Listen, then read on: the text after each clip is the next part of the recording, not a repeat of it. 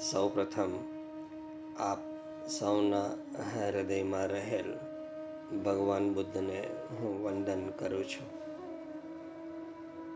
જે મહદ ચેતનાના દોરવાયા હું બોલી રહ્યો છું, એ મહદ ચેતનાને શતશઃ વંદન.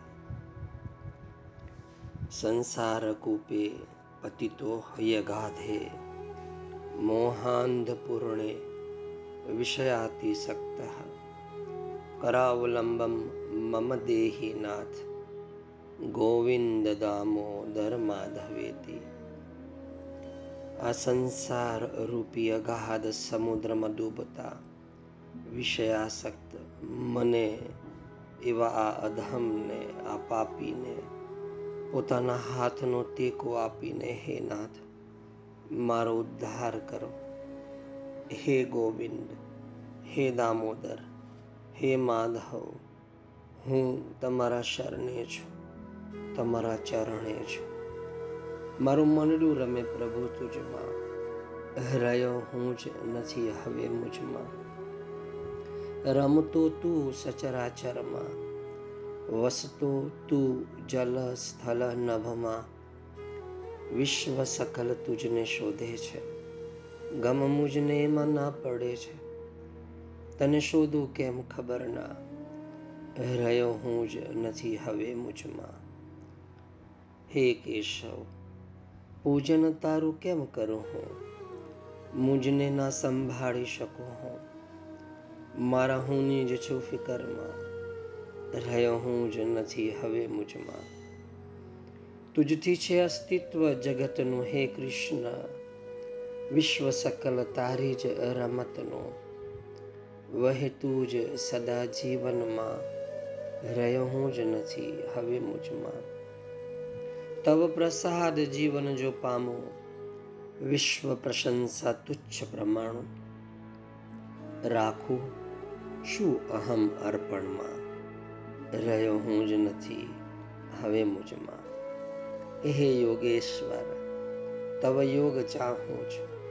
મુજમાં તુજ પ્રાગત્ય ચાહું છું. રમતું જ પ્રભુ હવે તન મનમાં. રહ્યો હું જ નથી હવે મુજમાં.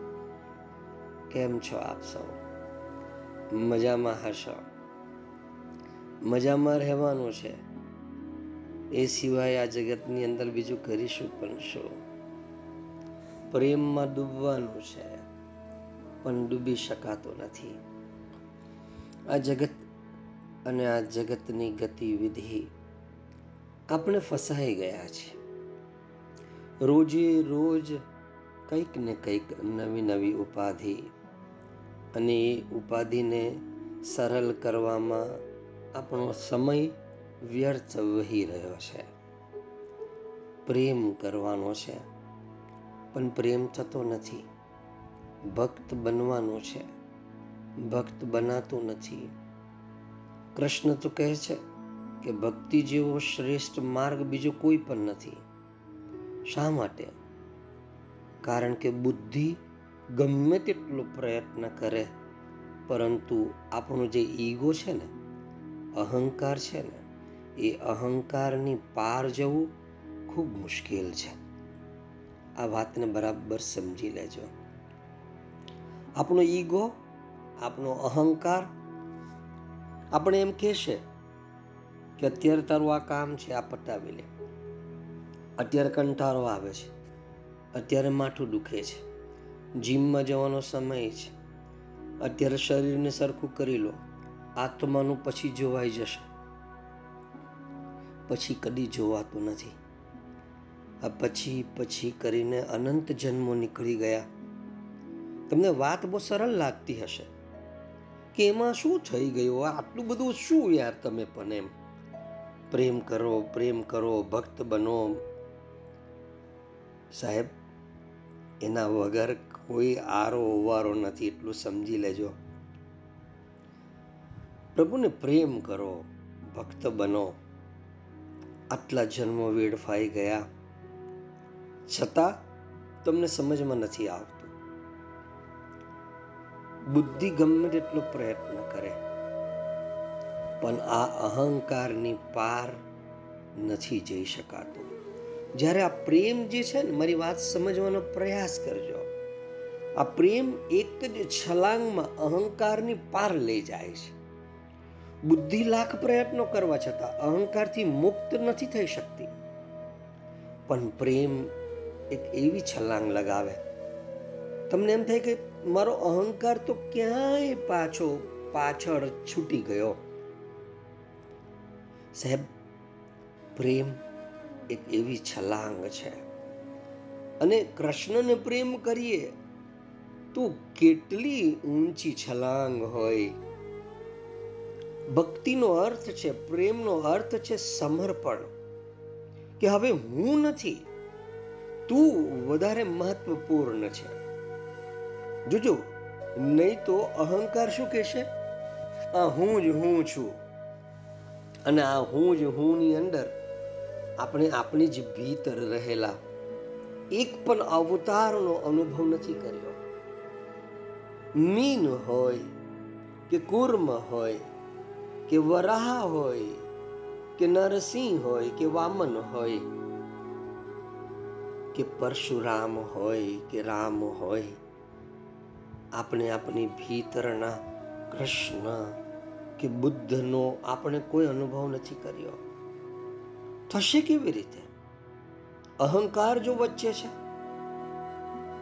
એટલે આ ભક્તિ, આ પ્રેમનો અર્થ છે સમર્પણ, કે હવે હું નથી. તું વધારે મહત્વપૂર્ણ છે. અને ભક્તિ કહે છે કે હવે હું મારા અહમને છોડીશ. નષ્ટ કરીશ, જેથી તને પ્રાપ્ત કરી શકીશ.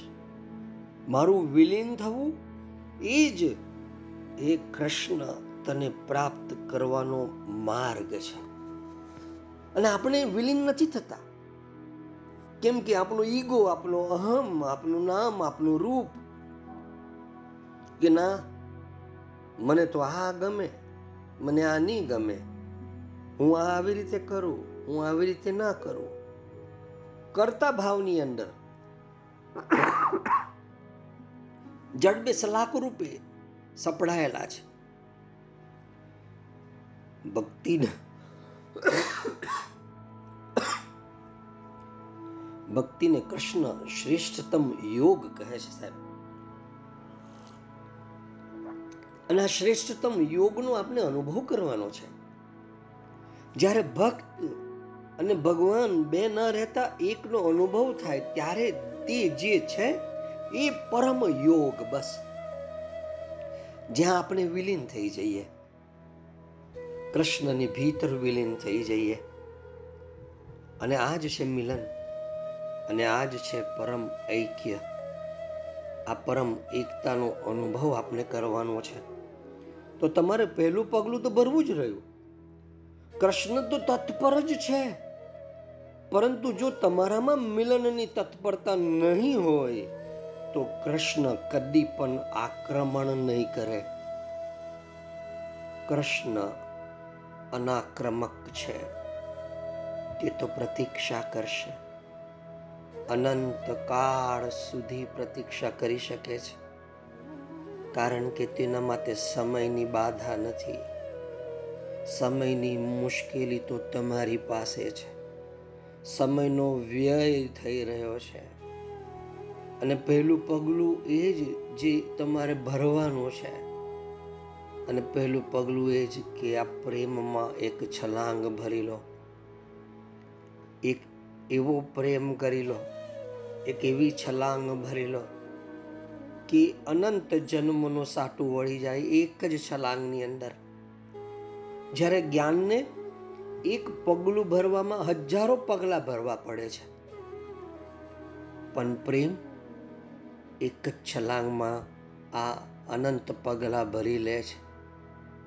અહંકારનું વિસર્જન તત્ક્ષણ થઈ જાય છે. જો તમે પ્રેમમાં ડૂબ્યા હો તો. પણ પ્રેમમાં ડૂબી નથી શકાતું. કેમ કે ભીતર આપણે એમ થાય કે આ કયો પ્રેમ મને સામે શું મળશે મન તો તમને કહેશે કે ભાઈ, આ પ્રેમમાં કશું નથી, અત્યારે તું કામ ધંધો કરી લે, સંસારના વિચાર કરી લે હોલિડેમાં ક્યાં જવું છે તે વિચારી લે. રાધા તો એમ કે હું આ કુલનો, આ કુટુંબનો સંકોચ ક્યાં સુધી કરીશ? તમે મારી સામે હોય અને હું આ કુલનો સંકોચ કરું, કુટુંબનો સંકોચ કરું. અત્યાર સુધી તો હું આ ડરતી જ આવી છું. આ જગત અને એમાં જે પણ આપણા કુટુંબીજન છે, એને હું બસ એને સારું લાગે, એના સુખને ખાતર. તમે એક તમારા જીવન ઉપર એક ઓવરવ્યૂ કરજો કે તમે તમારા કુટુંબીજનોની માટે તમારા પરિવારજનોને માટે, તમારા દોસ્તો મિત્રોને માટે. તમે એમાં જ સમય ગુમાવી દીધો છે, તેઓના જ સુખનો તમે વિચાર કર્યો છે, તેઓની જ ખુશીનો વિચાર કર્યો છે. હું એમ નથી કહે, કહેતો તમને કે તેઓનો વિચાર ના કરાય. પરંતુ જન્મો જન્મો સુધી આવું એકનું એક જ કામ, આવું જ પુનરાવર્તન ક્યાં સુધી? રાધા કહે છે કે, હવે તો હું આ જગતનો અનાદર અર્થાત એની ઉપેક્ષા કરીશ, એને નિગ્લેક્ટ કરીશ. આ સંબંધીઓનો હું અનાદર અર્થાત હું ઉપેક્ષા કરીશ. કેમ કે તું સામે હોય અને હું આવી રીતે મારા પરિવારજનોના સુખને માટે મારા જીવનનો સમય વ્યય કરી દઉં હવે મારાથી આ દુઃખ સહન નથી થતું, રાધા એમ કે અને આ વિરોધી લોકો છે. તેઓને કૃષ્ણના પ્રેમની કશી ખબર નથી. અથવા તો પ્રેમની જ કશી ખબર નથી. તો આ વિરોધી લોકોની સાથે એમની જ વાતો સાંભળી સાંભળીને મારા તો પ્રાણ નીકળી જાય છે. એમની વાતો શું હોય છે? તમે ભેગા મળજો જેવો સત્સંગી છે. આ સંસારની કોઈ પણ બીજી વ્યક્તિઓ જેઓને પ્રેમ એટલે શું ખબર નથી. હા, વાસના, કામના એમાં રચ્યા પચ્યા છે. પરંતુ વિશુદ્ધ પ્રેમની ખબર નથી. તેઓની વાતો કેવી હશે? આ સંસારને લક્ષી. તેજી મંદીને લક્ષી. હવે ડાયવર્ઝન કરવું છે. શેને માટે? ધંધાના વિકાસને માટે. આત્માના વિકાસને માટે? તમારી ઉર્જાનું ડાયવર્ઝન કરો. પરંતુ એ કરવા કોઈ તૈયાર નથી. રાધા તો એમ કહે છે કે આપણે આ સંબંધીઓ સાથે સુખી અને પ્રસન્ની, પ્રસન્ન રહીએ ને, તો બધા સંબંધ અને સંબંધીઓ સારા લાગે. અને આજ સુધી રાધા એમ કે કે મેં તેઓના સુખમાં જ મારું જીવન વ્યતીત કર્યું. તો હવે એઓના સુખમાં હું મારું કામ શું કામ બગાડું? હે સ્વામી, હે શ્યામો સુંદર, તું તો ચતુર શિરોમણી છે. અને હવે આ બાબતને માટે હું તારી સાથે ઝઘડો કરીશ, રાધા કે પ્રેમમાં આવા ઝઘડા જાયસ છે. પરંતુ આપણી પાસે એ ભાવ ક્યાં છે? કે હે પ્રાણનાથ, હે કૃષ્ણ, શું તને સ્મરણમાં નથી આવતું? હે દીનદયાલ તને જોવાતું નથી? કે મારી ઉપર આ દુઃખ વીતી રહ્યું છે? તારા વિરહની અંદર મારી ભીતર કશુંક ચિરાઈ રહ્યું છે. તું મારી ઉપર કૃપા કર. રાધા કહે છે કે મારી આ કામજનિત ઉપદ્રવ જે મારી ભીતર પેદા થયો છે, આ કામજનિત ઉપદ્રવની પીડા અને આ વિયોગને તું જ દૂર કરી શકે છે, હે માધવ. હું જાણું છું રાધા કે હું જાણું છું કે તું બહુ સરસ સરસ અનેક ગોપીઓની સાથે રમી રહ્યો છે ને અનેક સુંદર ગોપીઓનો તમે બહુ જ તમે પ્રિય છો. પરંતુ એને માટે હું તારી સાથે શું શું કામ લડું? મારા હૃદયની વાત તો તું જાણે છે, માધવ.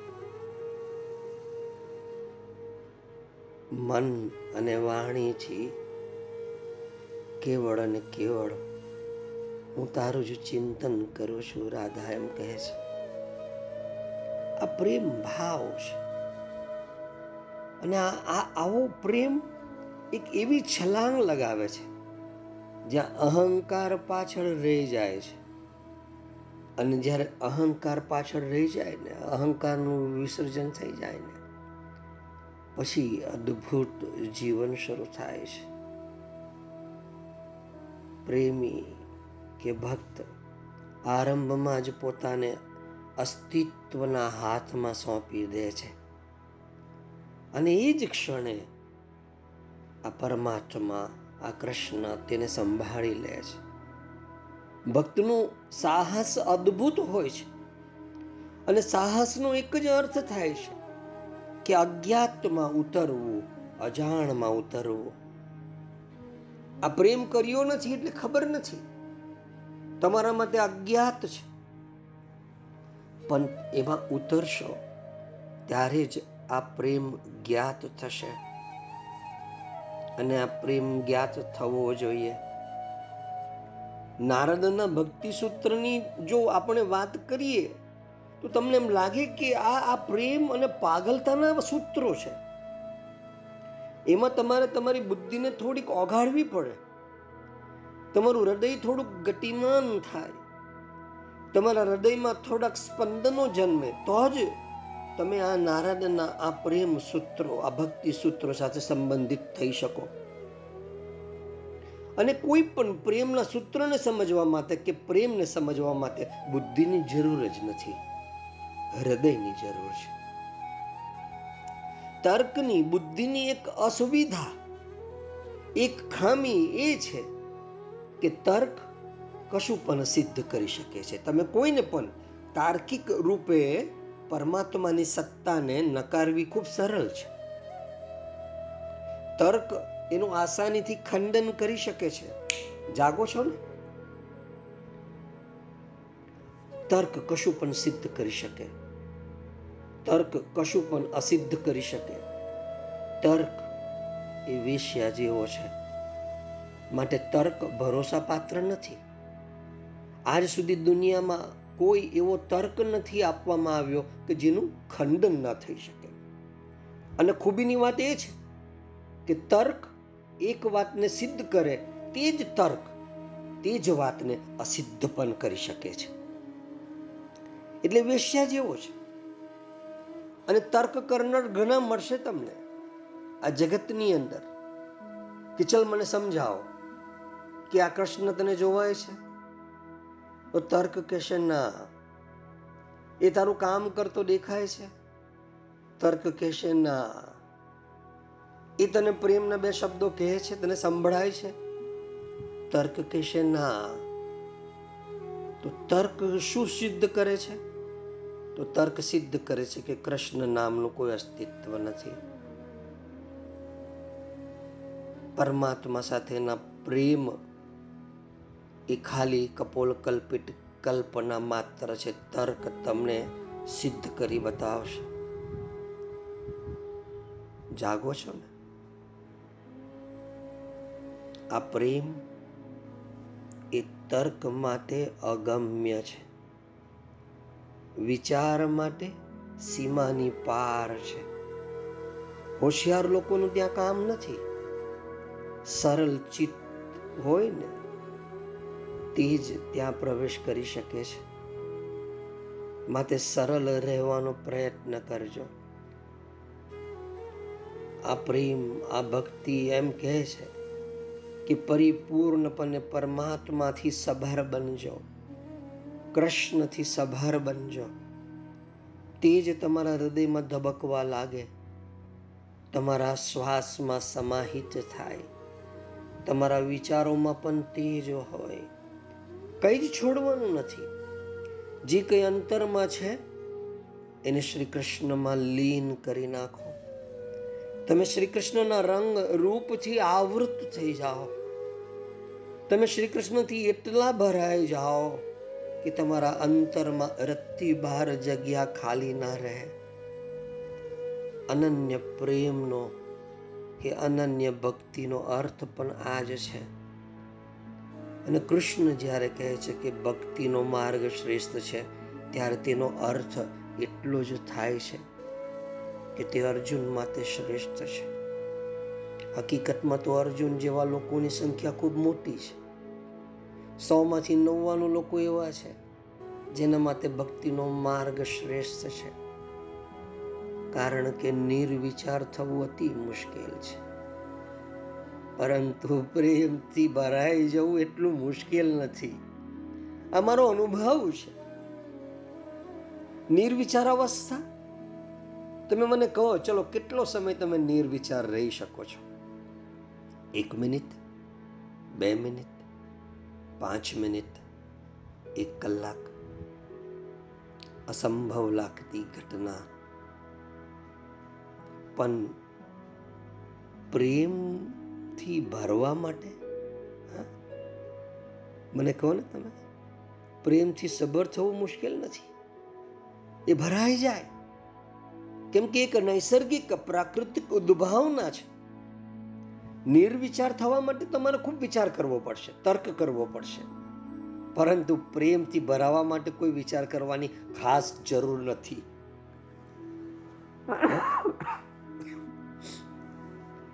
કેમ કે પ્રેમ એક સ્વાભાવિક, ગહન ભૂખ છે. મનુષ્ય ભોજન વગર રહી શકે, પરંતુ પ્રેમ વગર રહેવું એના માટે ખૂબ મુશ્કેલ છે. જે લોકો પ્રેમ વગર જીવે છે એ વાસ્તવમાં હું કહું ને મનુષ્ય જ નથી. પ્રેમ જીવનનો એક ગહન શ્વાસ છે. ગહન શ્વાસ પ્રેમ વગર અંતરમાં જે છુપાયેલો પ્રાણ છે, તે જીવંત થઈ શકતો નથી. પ્રેમ એક નૈસર્ગિક ભૂખ છે, પ્રાકૃતિક ભૂખ છે. માટે પ્રેમ વગર કોઈ પણ માણસ અકળામન અનુભવે છે. આ પ્રેમની જે ભૂખ છે, તે અધ્યાત્મ બની શકે છે. આ પ્રેમની ભૂખને ઉદ્ગમ તરફ વાળવામાં આવે, આ પ્રેમની ભૂખને પરિવર્તનશીલ જગત તરફથી પાછી વાળીને એ શાશ્વત કૃષ્ણ તરફ વાળવામાં આવે, તો તે ભક્તિ બની જાય છે. એટલે કૃષ્ણ કહે છે કે મારામાં મનને એકાગ્ર કર. એકાગ્રતા પ્રેમની ભૂમિમાં ખૂબ સરળતાથી ફૂલે ફાલે છે. જોજો, તમારે, તમે જો પ્રેમ કર્યો હોય, ન કર્યો હોય તો કરવા માંડજો. અને પાત્ર સુવ્યવસ્થિત શોધજો. જે વિશુદ્ધ હોય. કોઈ સ્વાર્થના ભાવનાથી પ્રેમમાં ન પડતું હોય. જોજો, પ્રેમમાં એકાગ્રતા આપોઆપ આવી જાય છે. કેમ કે એકાગ્રતા એ પ્રેમની છાયા છે. તમે કંઈ પણ કામ કરતા હો, તમારા ચિત્તમાં તમારો પ્રેમી કે પ્રિયતમા હંમેશા રમતા હોય. તમારી નજર એને જ શોધતી હોય. એકાગ્રતા એ પ્રેમની છાયા એનો પડછાયો છે. અને પ્રેમ હોય તો મનની એકાગ્રતા તોડવા ઈચ્છો તો પણ તમે તોડી ના શકો. પ્રેમ હોવો જોઈએ. માતે જ તો તમે જ્યારે કોઈને વાસ્તવમાં પ્રેમ કરો છો, ત્યારે તેને ભૂલવા ઈચ્છો ને, તો પણ ભૂલી નથી શકતા. જાગો છો ને? કોઈ વ્યક્તિ જ્યારે કૃષ્ણ પ્રત્યે એટલી પ્રેમમય થઈ ગયો હોય કે તેને ફૂલમાં, આકાશમાં, ઉડતા પક્ષીમાં પણ તે જ દેખાય. ઘાસ પરના ઝાકર બિંદુમાં પણ એની જ ઝલક મળે. ત્યારે સમજજો કે તેની પૂજા અર્ચના પૂરી થઈ. આ જગત તો એક પ્રતિધ્વનિ છે. જે કંઈ તમારા હૃદયમાં હોય છે, તેને જ તમે સાંભળો છો. પૂજાનો અર્થ છે, તમારા અંતરમાં જ્યારે પ્રભુ પ્રત્યેનો પ્રેમ ગહન થાય છે, ત્યારે ચારે બાજુ તેની જ પ્રતિધ્વનિ સંભળાવા લાગે છે.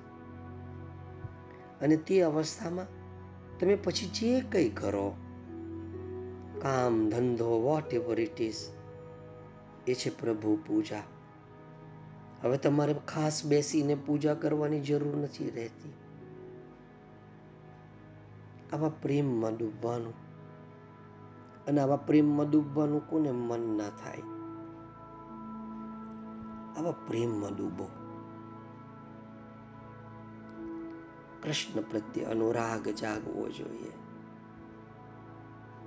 તમે જે પણ ભક્તિ કરો એ ભક્તિમાં પ્રેમ હોવો જોઈએ. તમે જ્યારે કોઈના પ્રેમમાં પડો છો ત્યારે બધી ઔપચારિકતા, બધો શિષ્ટાચાર ભૂલાઈ જાય છે. આ પ્રેમ એવો છે. હકીકતમાં સામાન્ય પ્રેમીને પણ પોતાના પ્રેમ પાત્રમાં પરમાત્માની ઝલક દેખાય છે.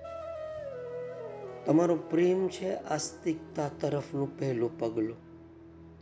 આસ્તિકતાની પહેલી સુગંધ. કારણ કે ઓછામાં ઓછી એક વ્યક્તિમાં તો પરમાત્માની ઝલક મળી શકે છે. તો કૃષ્ણમાં અનુરાગ જાગવો જોઈએ. એના નામમાં, એના રૂપમાં, એના માધુર્યમાં અનુરાગ જાગવો જોઈએ. જયદેવને જાગ્યો છે. એટલે ગીત ગોવિંદની અદ્ભુત રચના થઈ છે. તો કૃષ્ણની આ વાતો એવી રીતે સાંભળજો. જે રીતે તરસ્યો પાણી પીએ. આ સત્સંગ સાંભળો તો એવી રીતે સાંભળો કે તમારું સમગ્ર અસ્તિત્વ બસ માત્ર કાન બનીને રહી જાય. સત્સંગ હૃદયપૂર્વક સાંભળશો, તો કૃષ્ણનું સ્મરણ અનેક રીતે તમને સભર કરી દેશે, ભરી દેશે. જો તમે ખરેખર શાંત થઈને, મારી ચૂટકી વગર પણ સભાન થઈને સત્સંગ સાંભળી શકો, તો હું તમને કહું, બીજું કંઈ કરવાની જરૂર નથી. તમારા માટે ભગવાનને પ્રાપ્ત કરવાનો પ્રશ્ન જીવન મરણનો છે કે નહીં? લાઈફ એન્ડ ડેથનો પ્રશ્ન હોવો જોઈએ. અને જો નથી, તો સત્સંગ સાંભળતા જ નહીં. કારણ કે તે સમય વ્યર્થ જશે. તમારા માટે એમાં કોઈ સાર નહીં રહે.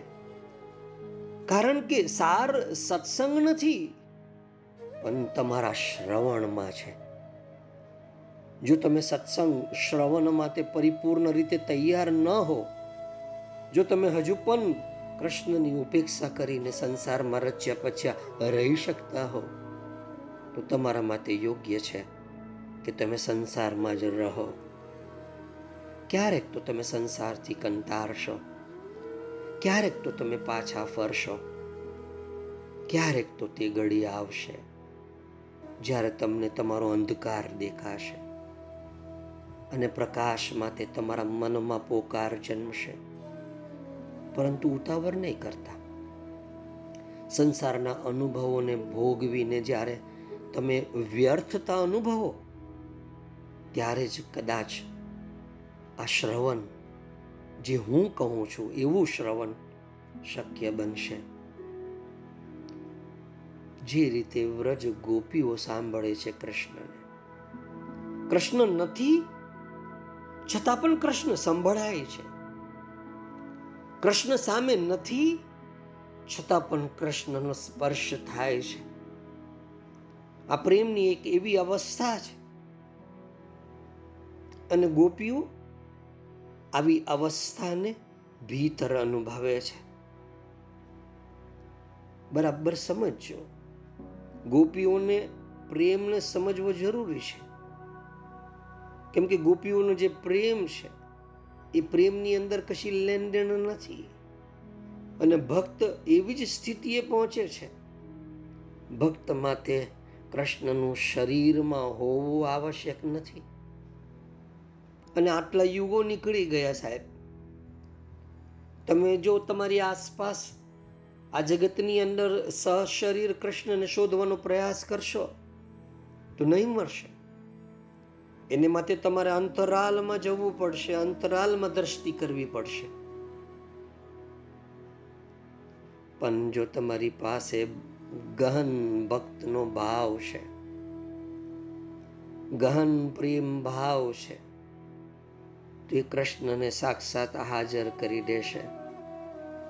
રાધા કૃષ્ણની સાથે નાચી, પરંતુ કૃષ્ણ વગર મીરાને જરાક પણ તકલીફ નથી પડી. મીરા કૃષ્ણની સાથે એ જ રીતે નાચી છે, રાધાની જેમ. અને જો જરા ગહનતાથી સમજશો, તો મીરાના પ્રેમનું ઊંડાણ રાધા કરતા વધારે છે. કારણ કે રાધા માટે તો કૃષ્ણ હાજર હતા. મીરા માટે કૃષ્ણ હયાત નહોતા. મીરાના પ્રભુ તો તેના ભાવનું સાકાર રૂપ હતું. તમે પણ તમારા ભાવને પરમ ઉત્કૃષ્ટ શિખર ઉપર લઈ જાઓ. તો તમારી સન્મુખ પણ. તમારા ભાવના સાકાર સ્વરૂપ રૂપે કૃષ્ણ ખડો થઈ જશે. વ્રજ ગોપીઓની ભક્તિ કેવી પ્રેમ કેવો. એક ક્ષણ માટે પણ કૃષ્ણનું વિસ્મરણ થઈ જાય તો રડતી. એક ક્ષણ માટે પણ કૃષ્ણ ન દેખાય તો તરફડતી. વ્યાકુળ થઈ જતી. પરંતુ આવું તો ક્યારેક આપણે આ સાધારણ પ્રેમમાં નથી સંભવતું. તો પછી ફર્ક શું છે વ્રજની ગોપીઓની ભક્તિમાં અને સાધારણ પ્રેમીઓમાં? વ્રજ ગોપીઓ કૃષ્ણના પ્રેમમાં હતી, પરંતુ પરિપૂર્ણ સજાગતાથી જાણતી હતી કે કૃષ્ણ ભગવાન છે.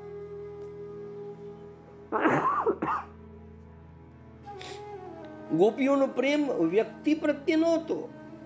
ભગવતતા પ્રત્યે હતો. અન્યથા ગોપીઓનો પ્રેમ સાધારણ પ્રેમ પૂર્વાર્થાત આપણે પ્રેમને ભક્તિ બનાવવાની છે.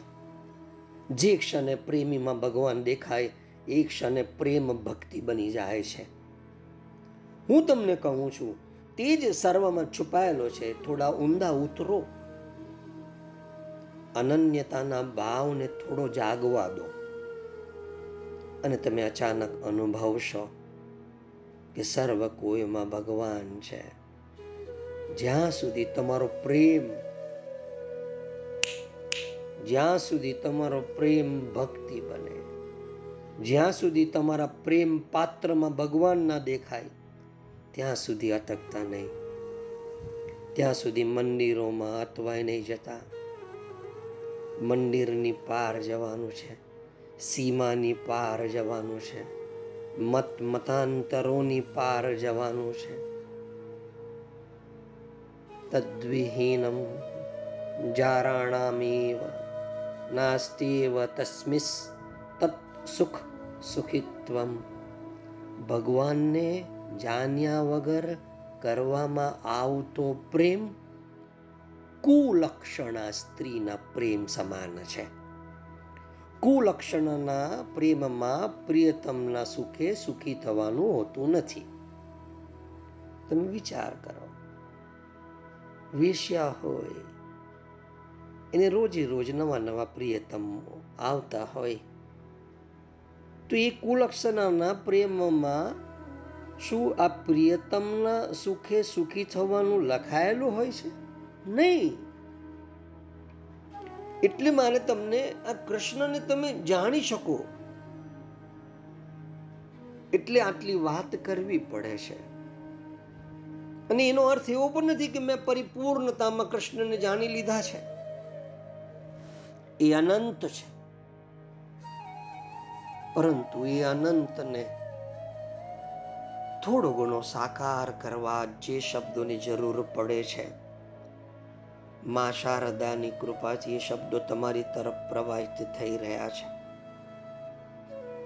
જેથી કરીને તમે કૃષ્ણને જાણી શકો અને ભગવાનને જાણ્યા વગર કરવામાં આવતો પ્રેમ એ પ્રેમ નથી. ભક્તિમાં પ્રેમીના સુખની ફિકર હોય છે. આટલું તો સમજાય છે. ભક્ત સ્વયંને સમર્પિત કરે છે. સામાન્ય પ્રેમમાં તમે તમારા પ્રેમીનો ઉપયોગ કરો છો સાધનાની જેમ. ભક્તિમાં તમે સાધન બની જાઓ છો. કૃષ્ણના સુખને માટે ભક્તિ સમર્પણ છે. અને કોઈ પણ ભક્ત એ માત્ર ભગવાન માટે જીવે છે. કેમ કે ભક્તિ પ્રેમ સ્વરૂપ છે. એવી ભક્તિમાં આપણે ડૂબવાનું છે. એટલે આપણે અજય દેવકૃત ગીત ગોવિંદને સમજવાનો પ્રયાસ કરી રહ્યા છે. અને સમજવું પણ જોઈએ. એ જયદેવ એમ સમજો કે હવે પછીના પદમાં ભગવાનના એક એક અવતારનું નિરૂપણ કરે છે. અને અંતે ધ્રુવ પદમાં જય જગદીશ હરે કહીને એ અવતારધારી શ્રી કૃષ્ણનો મહિમા કરે છે. આમ દસ અવતારો છે. ભાઈ મત્સ્ય કુર્મ વરાહ નરસિંહ વામન પરશુરામ રામચંદ્ર બલરામ અહીંયા કૃષ્ણની જગ્યા ઉપર એમને બલરામ મૂક્યા છે પછી બુદ્ધ અને કલકી અવતાર એમને કે કૃષ્ણ જ સમગ્ર જેટલા પણ અવતારો છે કૃષ્ણના અવતારો છે આ ભગવાનની આ અવતાર લીલા એમને આ રીતે મૂકી છે કે ભાઈ આ દસ અવતાર છે. એ કૃષ્ણનો, બધા જ અવતાર કૃષ્ણના છે. પરંતુ આઠમો અવતાર જ્યાં આપણે સમજીએ છીએ કૃષ્ણનો અવતાર, જયદેવ એને સ્થાને બલરામનો અવતાર દર્શાવે છે. એનું કારણ એ કે સમગ્ર અવતાર લીલા એ સ્વયં શ્રી કૃષ્ણની જ છે. તેઓ પોતે જ દશ અવતાર રૂપે પ્રગટ્યા છે. એમ એવું જયદેવનું માનવું છે. તો આ રીતે એમને એમ સમજો કે દશાવતારની વાત કરી. તમે વિચાર કરો, ભક્તિ શૃંગાર કાવ્ય અને કૃષ્ણની મહિમા દર્શાવવા. એ જય જગદીશની મહિમા દર્શાવા એમને એક એક પદની અંદર બસ આ અવતાર લીલા મૂકવા માંડી. પ્રલય પયોનિધિ મધ્ય અસુર સંહારી. શ્રુતિ નૌકા ભવતારક તારી. જય કેશવ મત્સ્ય સ્વરૂપ જય જગદીશ હરે બહુ અદ્ભુત રૂપે એ એમ સમજો એક પછી એક કેશવ ધૃત મીન શરીર કેશવના જ અવતાર બધા પ્રલય પયોધિ જલે ધૃત વાનસી વેદમ વિહિત વહિત્ર ચરિત્રમ ખેદમ કેશવ ધૃત મીન શરીર જય જગદીશ હરે હે કેશવ પ્રલય કાળે સાગર તલે ડૂબેલા વેદનો આપે કર્યો સમુદ્ધાર કેવી રીતે ધારણ કરી મત્સ્યાવતાર અને તે પણ કેવી રીતે સહજ સરળતાથી જાને કરતા ન હો નૌકા વિહાર જય જગદીશ હરે જય જગદીશ હરે જય દેવ શ્રી કૃષ્ણનું દશાવતાર સ્તોત્ર આપે છે. આપણે એમ માનીએ છીએ સામાન્ય રીતે કે ભગવાન વિષ્ણુએ દશાવતાર ધારણ કર્યા હતા. એમ જ મનાય છે, પરંતુ જયદેવને મન. તો કૃષ્ણ જે પૂર્ણ અવતાર છે. એટલે તેઓ કૃષ્ણને વિષ્ણુના અવતારોમાંના એક અવતાર નથી માનતા. અહીં તો પૂર્ણ પુરુષોત્તમ શ્રી કૃષ્ણે જ દસે દસ અવતાર ધારણ કર્યા હતા. એવી જયદેવની પ્રતીતિ છે. જયદેવની આ એક નૂતન નવીન ધારણા કે પ્રતીતિ, એમના ગાધ કૃષ્ણ ભક્તિની ઉદ્ઘોષણા છે. કેમ કે મૂળે તો કૃષ્ણ ભક્ત ખરો એને કૃષ્ણ સિવાય બીજું કશું ના જોવાય. તું અહીંયાથી શરૂ થાય છે. પહેલો અવતારની વાત કરે છે. આપણે પહેલા જોઈ લઈશું, પછી એની ભીતર ઉતરીશું કે આ દશ અવતાર શું કહેવા માંગે છે? એનું મેટાફોર શું છે?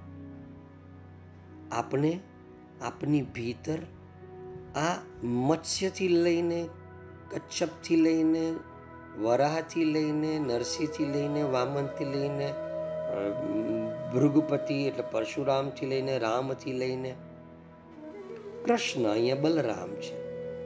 બુદ્ધથી લઈને કલકી સુધી આપની ભીતર આપની ચેતનાનું પરિવર્તન થયું કે નથી થયું? અત્યારે આપણે કયો અવતાર જીવી રહ્યા છીએ? એને સમજવાનો પ્રયાસ કરીશું. પણ એ પહેલા જયદેવે જે એક એક પદની અંદર આ અવતારની જે વાત કરી છે, એને સમજવાનો આપણે નાનકડો એક પ્રયાસ કરીએ. ચૌદ ભુવનમય ધર્યું બ્રહ્માંડ અખંડે આટન આટતી પીઠ પ્રચંડે. જય કેશવ કચ્છપ રૂપ, જય જગદીશ હરે. કચ્છપ અવતારની વાત કરે છે. જોજો ચૌદ ભવનમય ધર્યું બ્રહ્માંડ અખંડે આતન આતતી પીઠ પ્રચંડે કેવી કેવી પ્રચંડ પીઠ કચ્છપની કે ચૌદ ભુવનનું બ્રહ્માંડ એની ઉપર આવી ગયું બરાબર એમ સમજો કે એ સમગ્ર બ્રહ્માંડને પોતાની પીઠ ઉપર ઉપાડી લીધો એનો ગુદાર્થ આપણે પછી જોઈશું. પરંતુ આપણે ધીમે ધીમે આગળ વધતા જઈએ. શશી બિંબે બુડી જાતા આંકશી દંતે ઉદ્ધારી ધરણી ભગવંતે. જય કેશવ વરાહ રૂપ, જય જગદીશ હરે. એક પછી એક અવતારનું વર્ણન કરતા જાય છે. એ હે કેશવ, યુગે યુગે સમુદ્ર મંથન પ્રયોગે ધારણ કર્યો મંદરાચળ તેથી જેની ઉપર ઉપસી આવ્યા ગાધ સળ, તે આપની વિશાળ પીઠ ઉપર ધરણી તકી રહી છે સકલ.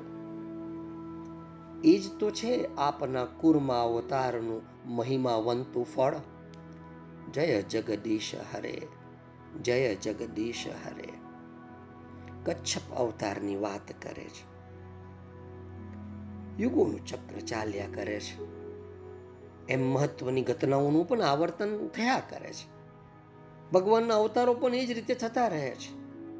એના સંદર્ભમાં કહે છે કે દેવ અસુરો દ્વારા અનેક વાર સમુદ્ર મંથન થયું અને પ્રત્યેક મંથન સમયે ભગવાને મહાન કશ્યપ એટલે કે કાચબાનું રૂપ ધારણ કરીને મંદરાચળને પોતાની પીઠ ઉપર ધારણ કર્યો છે. અને એટલે ભગવાનની પીઠ ઉપર સળ પડી ગયા છે. તો પણ જગતના હિત ખાતર આ પ્રભુ આ ભાર વહેતા જ રહે છે? જોજો,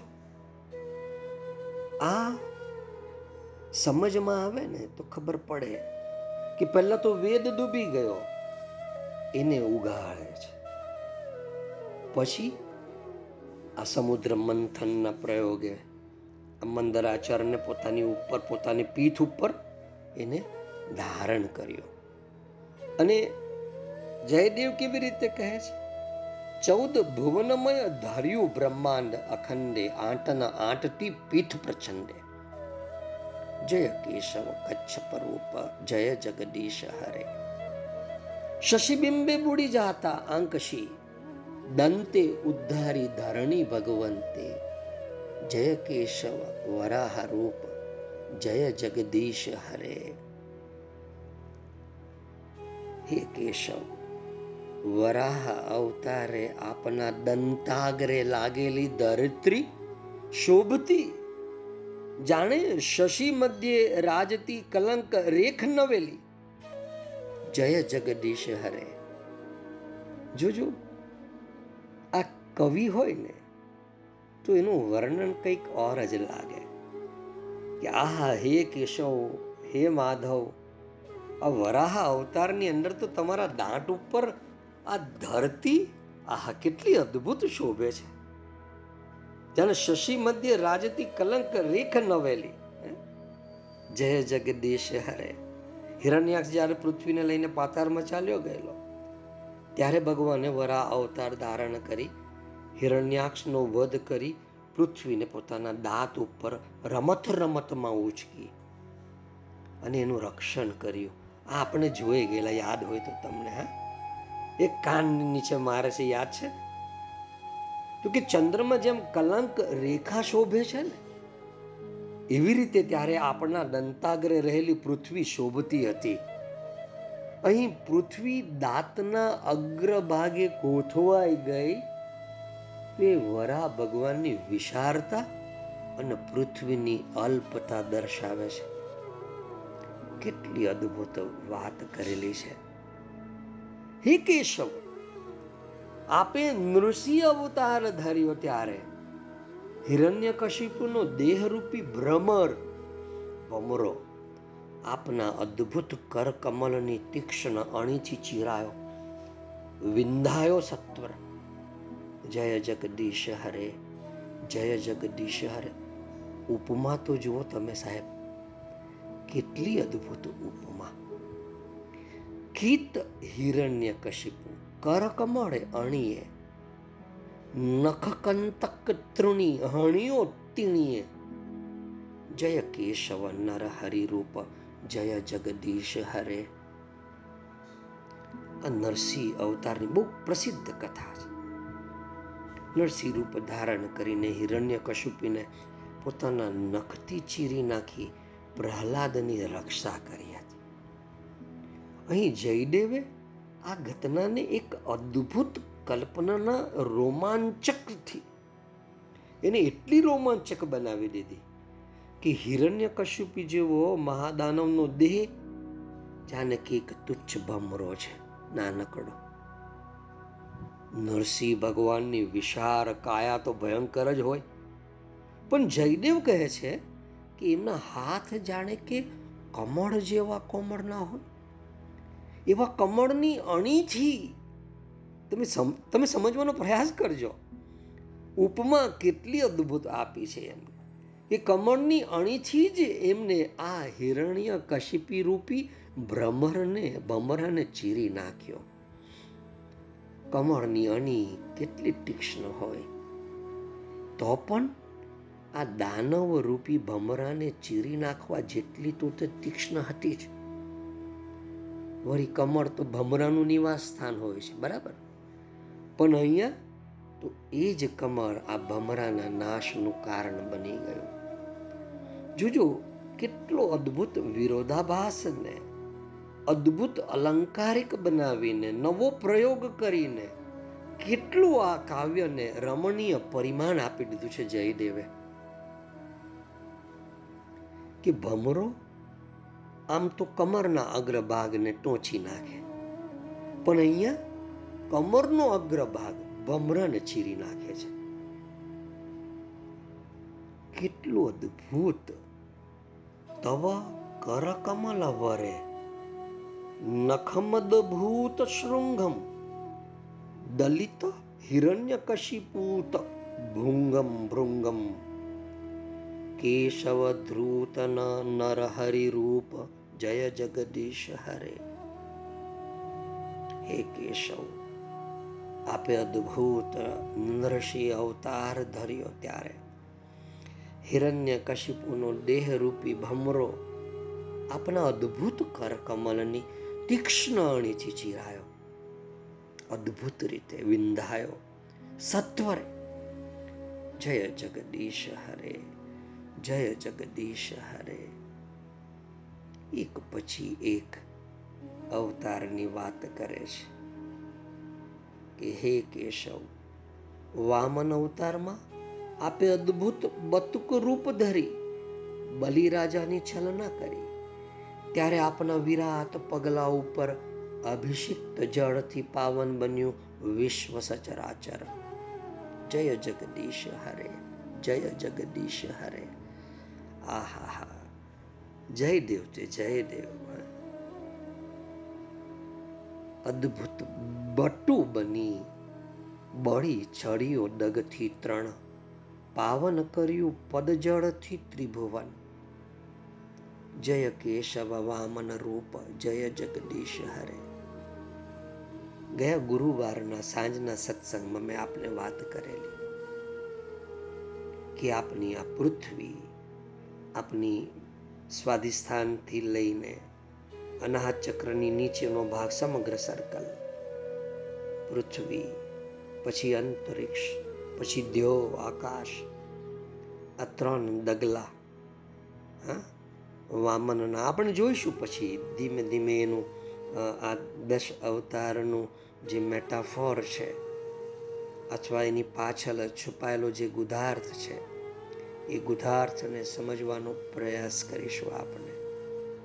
પણ આપણે ધીમે ધીમે આગળ વધતા જઈએ કે ભગવાને વામન અવતાર ધર્યો અને યજ્ઞ કરી રહેલા બલિરાજા પાસેથી ત્રણ પગલા ભૂમિ માંગી. અને એને છલનાથી પાતાલવાસી બનાવી દીધો. આ ત્રણ ભૂમિ આપને આપી દેવાની છે.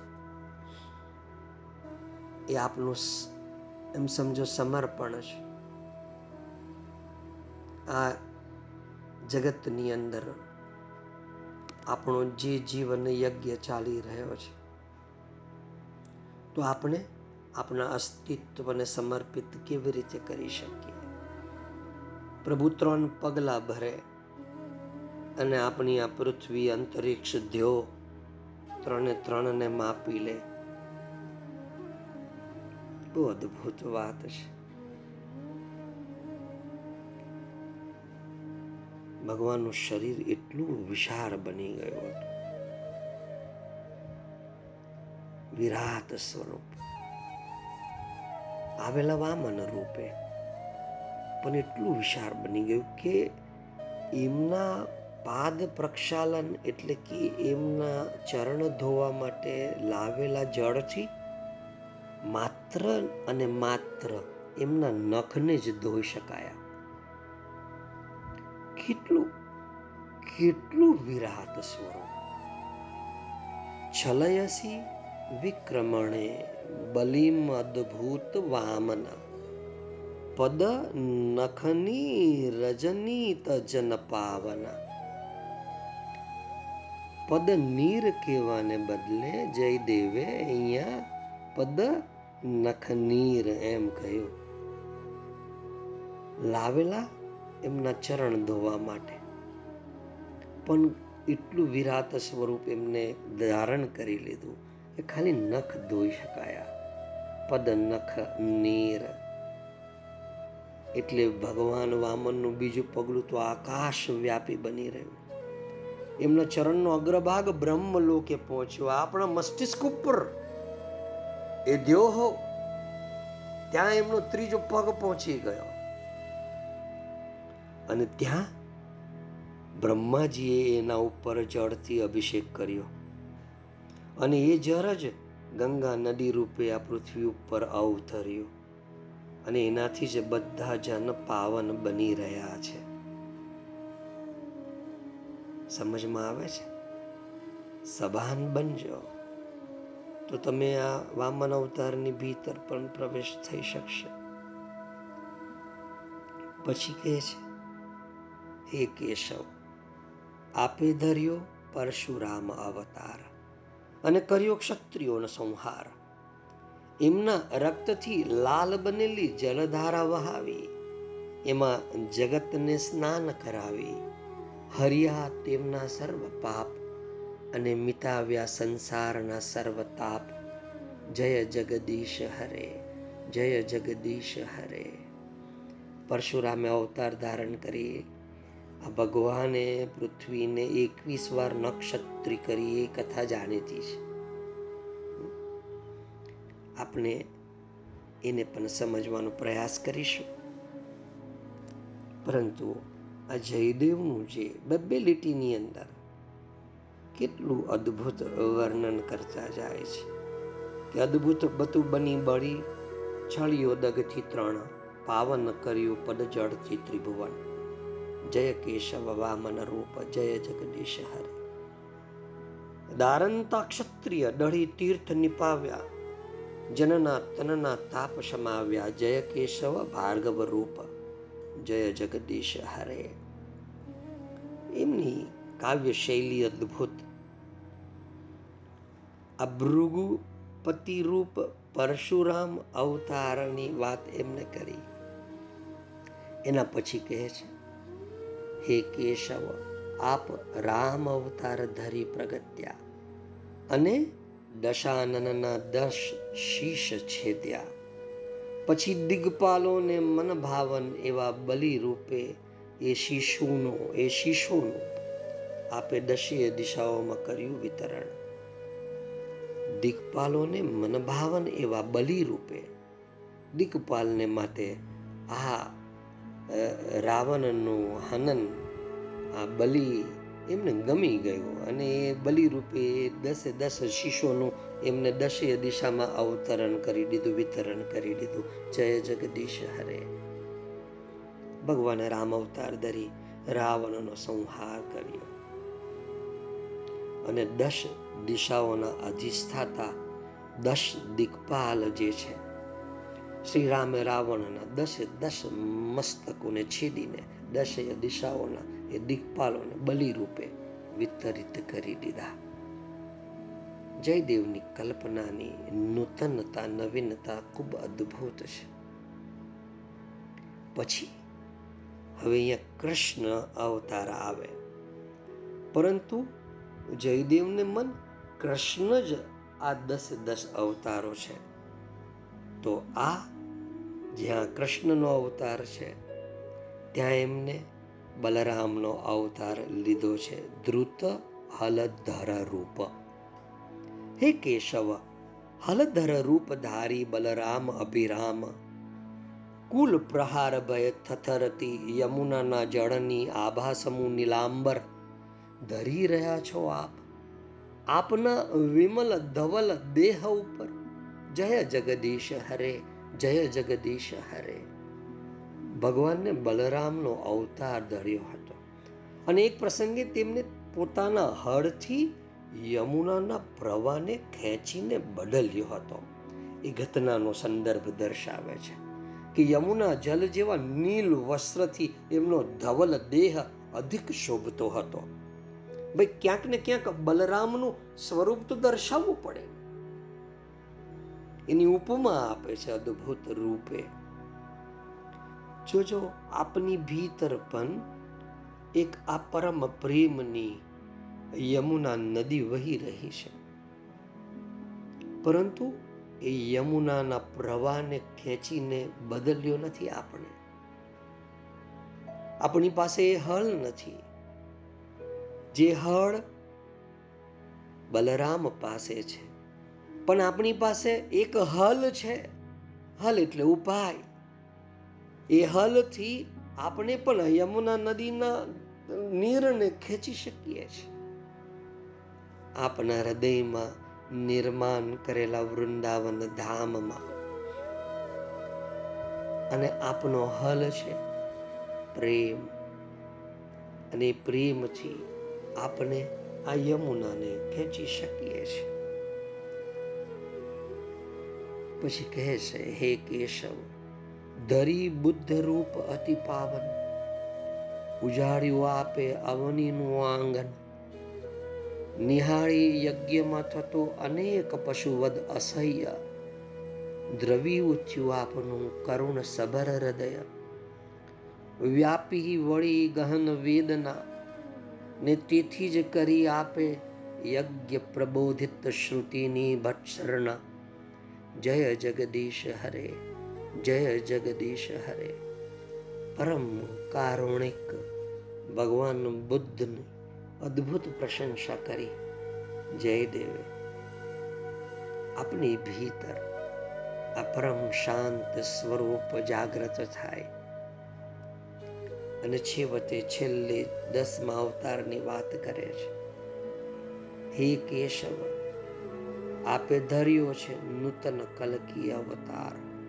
અને મલેચ્છોના ઝુંડનો કરવા સંવાર. મલેચ્છ શું છે?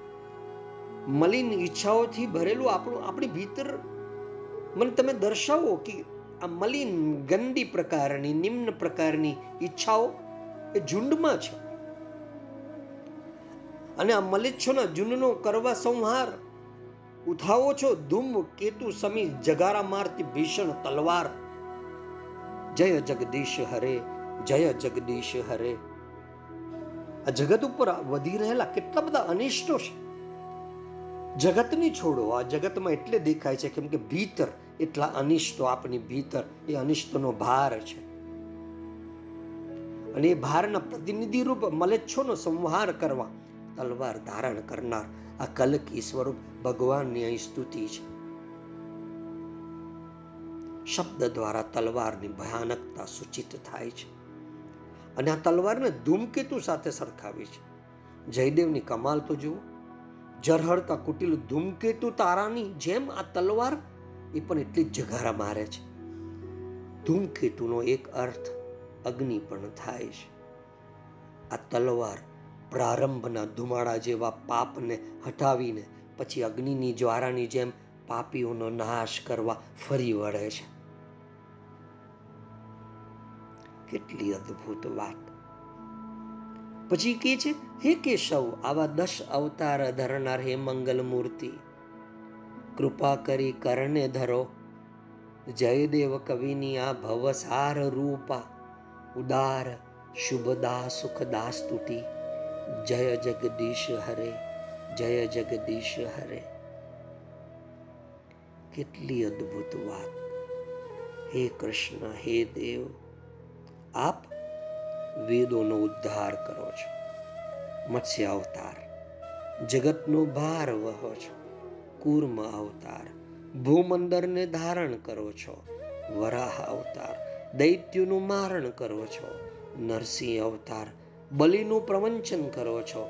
વામન અવતાર, ક્ષત્રિયોનું હનન કરો છો. પરશુરામ, રાવણને પરાજિત કરો છો. રામ હળને કરગ્રહિત કરો છો, બલરામ. કારુણ્યનો વિકાસ કરો છો, બુદ્ધ. મલેચ્છોનો વિનાશ કરો છો, કલકી. આમ હે દશ રૂપ ધરનાર, માધવ, કેશવ, કૃષ્ણ.